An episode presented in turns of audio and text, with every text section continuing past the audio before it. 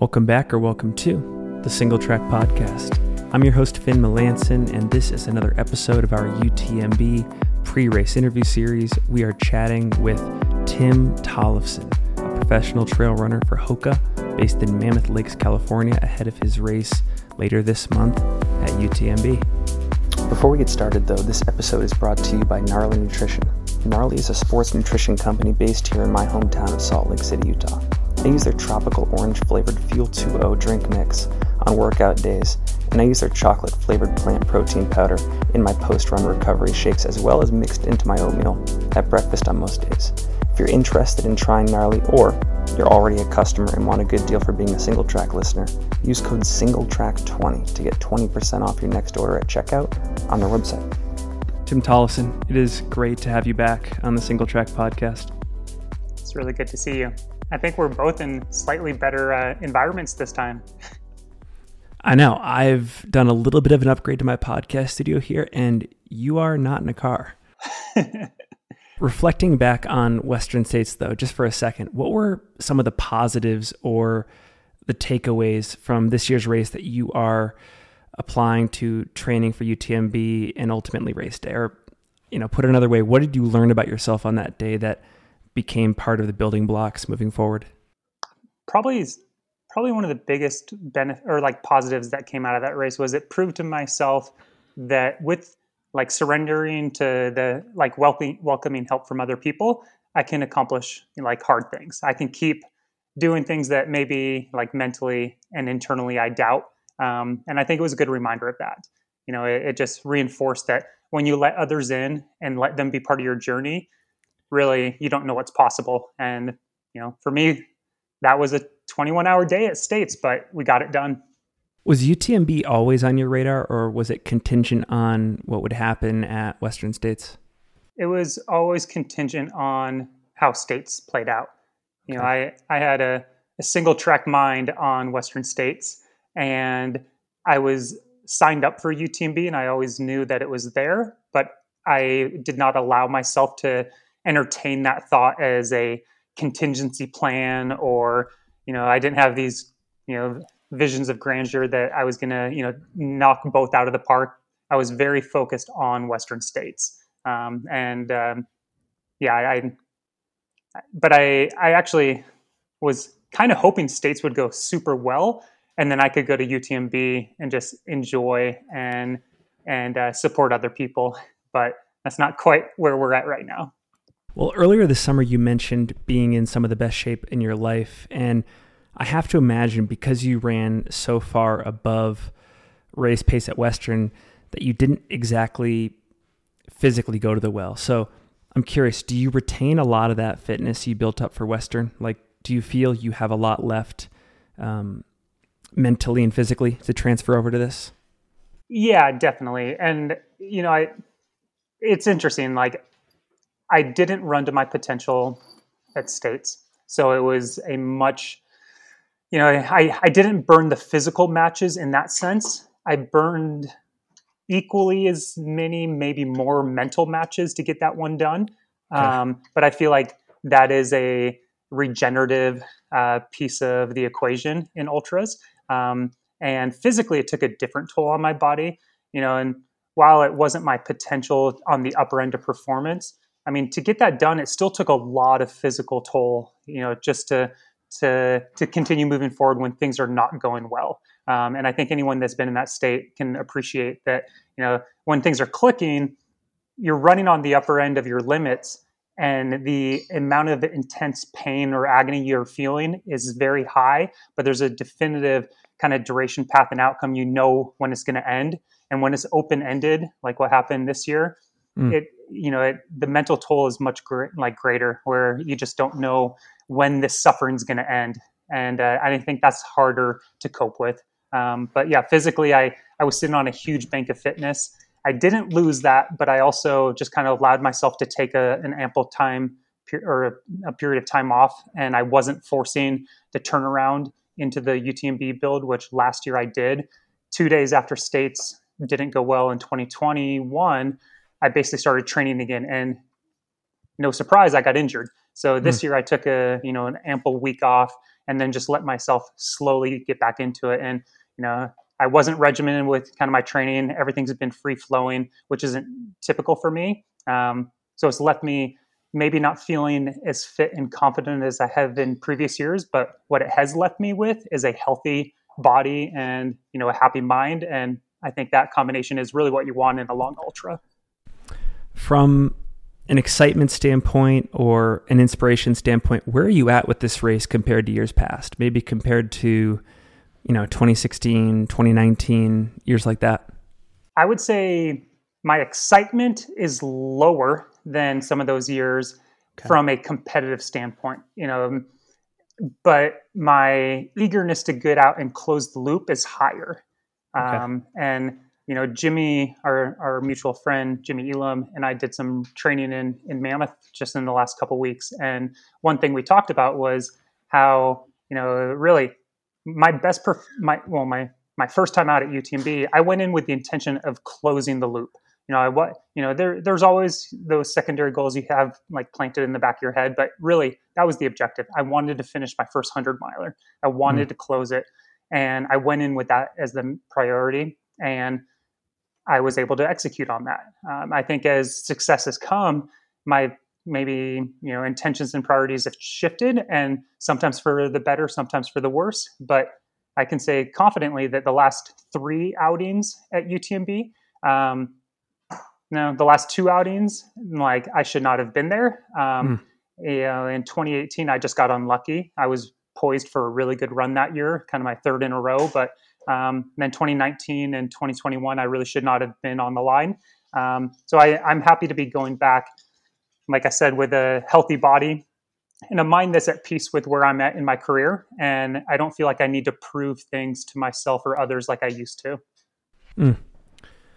One thing I've always wanted to ask you, and I'm definitely noticing it more this year in particular. There's an increasing trend of a lot of American athletes that head over to Chamonix, you know, weeks, months in advance to train on the course, do all that recon. Um, granted, you've had a lot of competing obligations in the past, being a physical therapist and now as a race director. But has that ever been something you've wanted to do or planned to do? Or do you think you can get everything you need in terms of preparation out in Mammoth?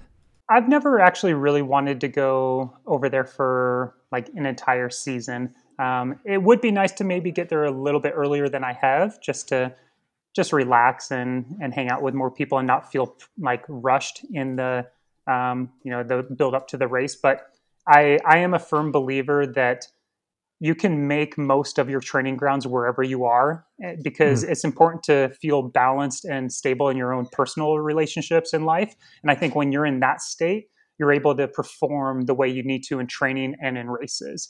And I find that for me, that place is here in Mammoth. Um, and with Lindsay and my support system and friends locally.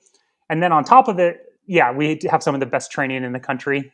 Um, so I am benefited there. I think something like UTMB, it's a little more challenging. Let's say if you're in Nebraska or Ohio, but you can still make do. Um, and what I have found, and I think what we proved back in 2016 and 17, is that you don't need to be in Europe to have a success over there. Um, mm. You know, my two best years, 2016 and 2017, came from 100% training in Mammoth um, and the surrounding Eastern Sierra. I got over there a week before the race, had barely seen the course, and just let it rip. And I think that uh, that that kind of challenged that notion that you need to be there. And really, if you look at history, majority of American men that go over early cook themselves in training. You can look back mm. 10 plus years to find examples of that. Um, and I, I, think that uh, it's easy to get caught up because it's such a beautiful place in Chamonix and you want to do everything. And Jimmy and I, Jimmy and I actually just recently talked about this. The, the, you know, Chamonix, it it's in the you know it's in the Alps and it's a, a beautiful location, but the town itself is at three thousand feet. You can climb up very quickly and and uh, and packing a ton of vert. Um, and I think it's easy to get carried away. But here in the Sierra, it's much more rugged. It's um, you have to work for your miles out here in your vert. And you know, on paper, know, this is another thing. In 2017, my best year ever, probably the best race of my career. I yeah. averaged 18,000 feet of gain per week for 10 weeks leading into UTMB, which is, wow. you know, a far cry from what you might see some of the other men doing. Um, but it, I always look back on that and remind myself that you need to do what's best for you. Don't get caught up in compare like that comparison game. And I, I still do. I just have to remind myself. But you know, eighteen thousand feet, you know, put me in a place where I was competitive with the best in the world, and and uh, I've tried to chase more, and I've broken myself. And I think it's it's just about quality um, over that that huge volume. Acknowledging that you have nothing left to prove do you still believe you can win this race, whether it's this year or in ensuing years? And is that something you even care about still from an outcome standpoint? I do firmly believe that I can win this race. Um, I I really think I was ready in 2018, and life happened, and you know you just kind of roll with that. Um, but where I'm at in my career now, I no longer need to win that race.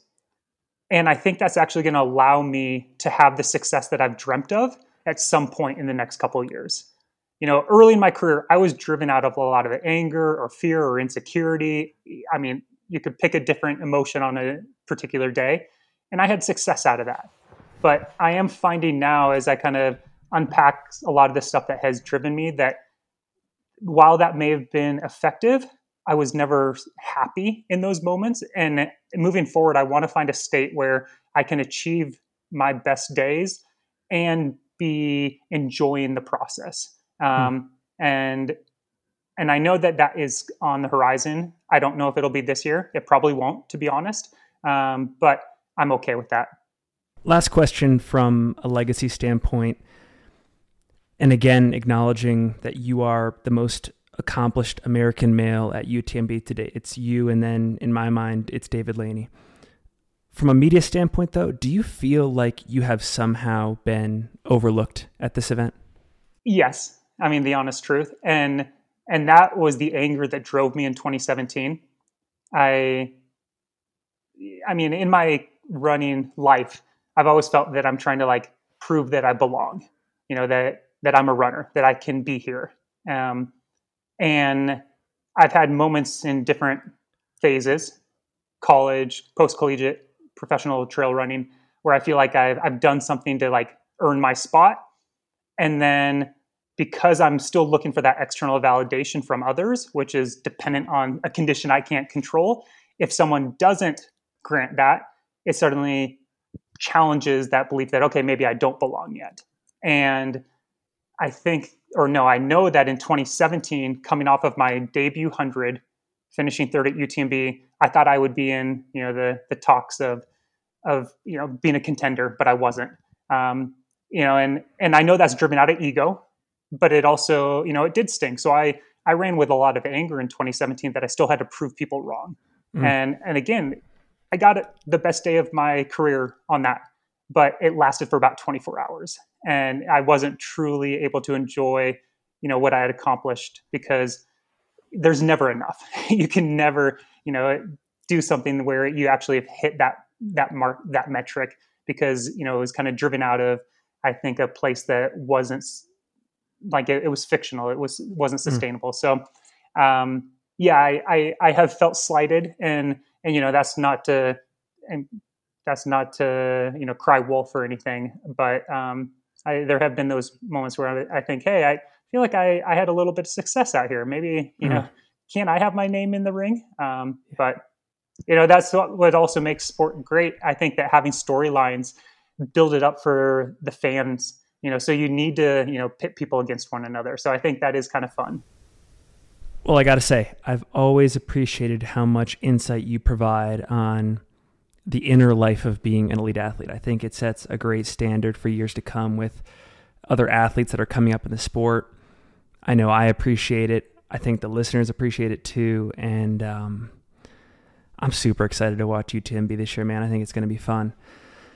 Um, last thing I wanted to make sure we talked about before we go is Mammoth Trail Fest because I guess it's the second year you're race directing it or the first year? First year, first year. So how are you balancing UTMB prep with the obligations of yeah, being an RD at the same time. Yeah, it's the first year we were shut down last year. Um, the pandemic and forest fires were hard. Um, I it's a new challenge for me because I don't know a lot, but I'm learning, and it's given me appreciation for everything that goes in behind a, a big event, um, and uh, you know, greater appreciation for the events I've attended.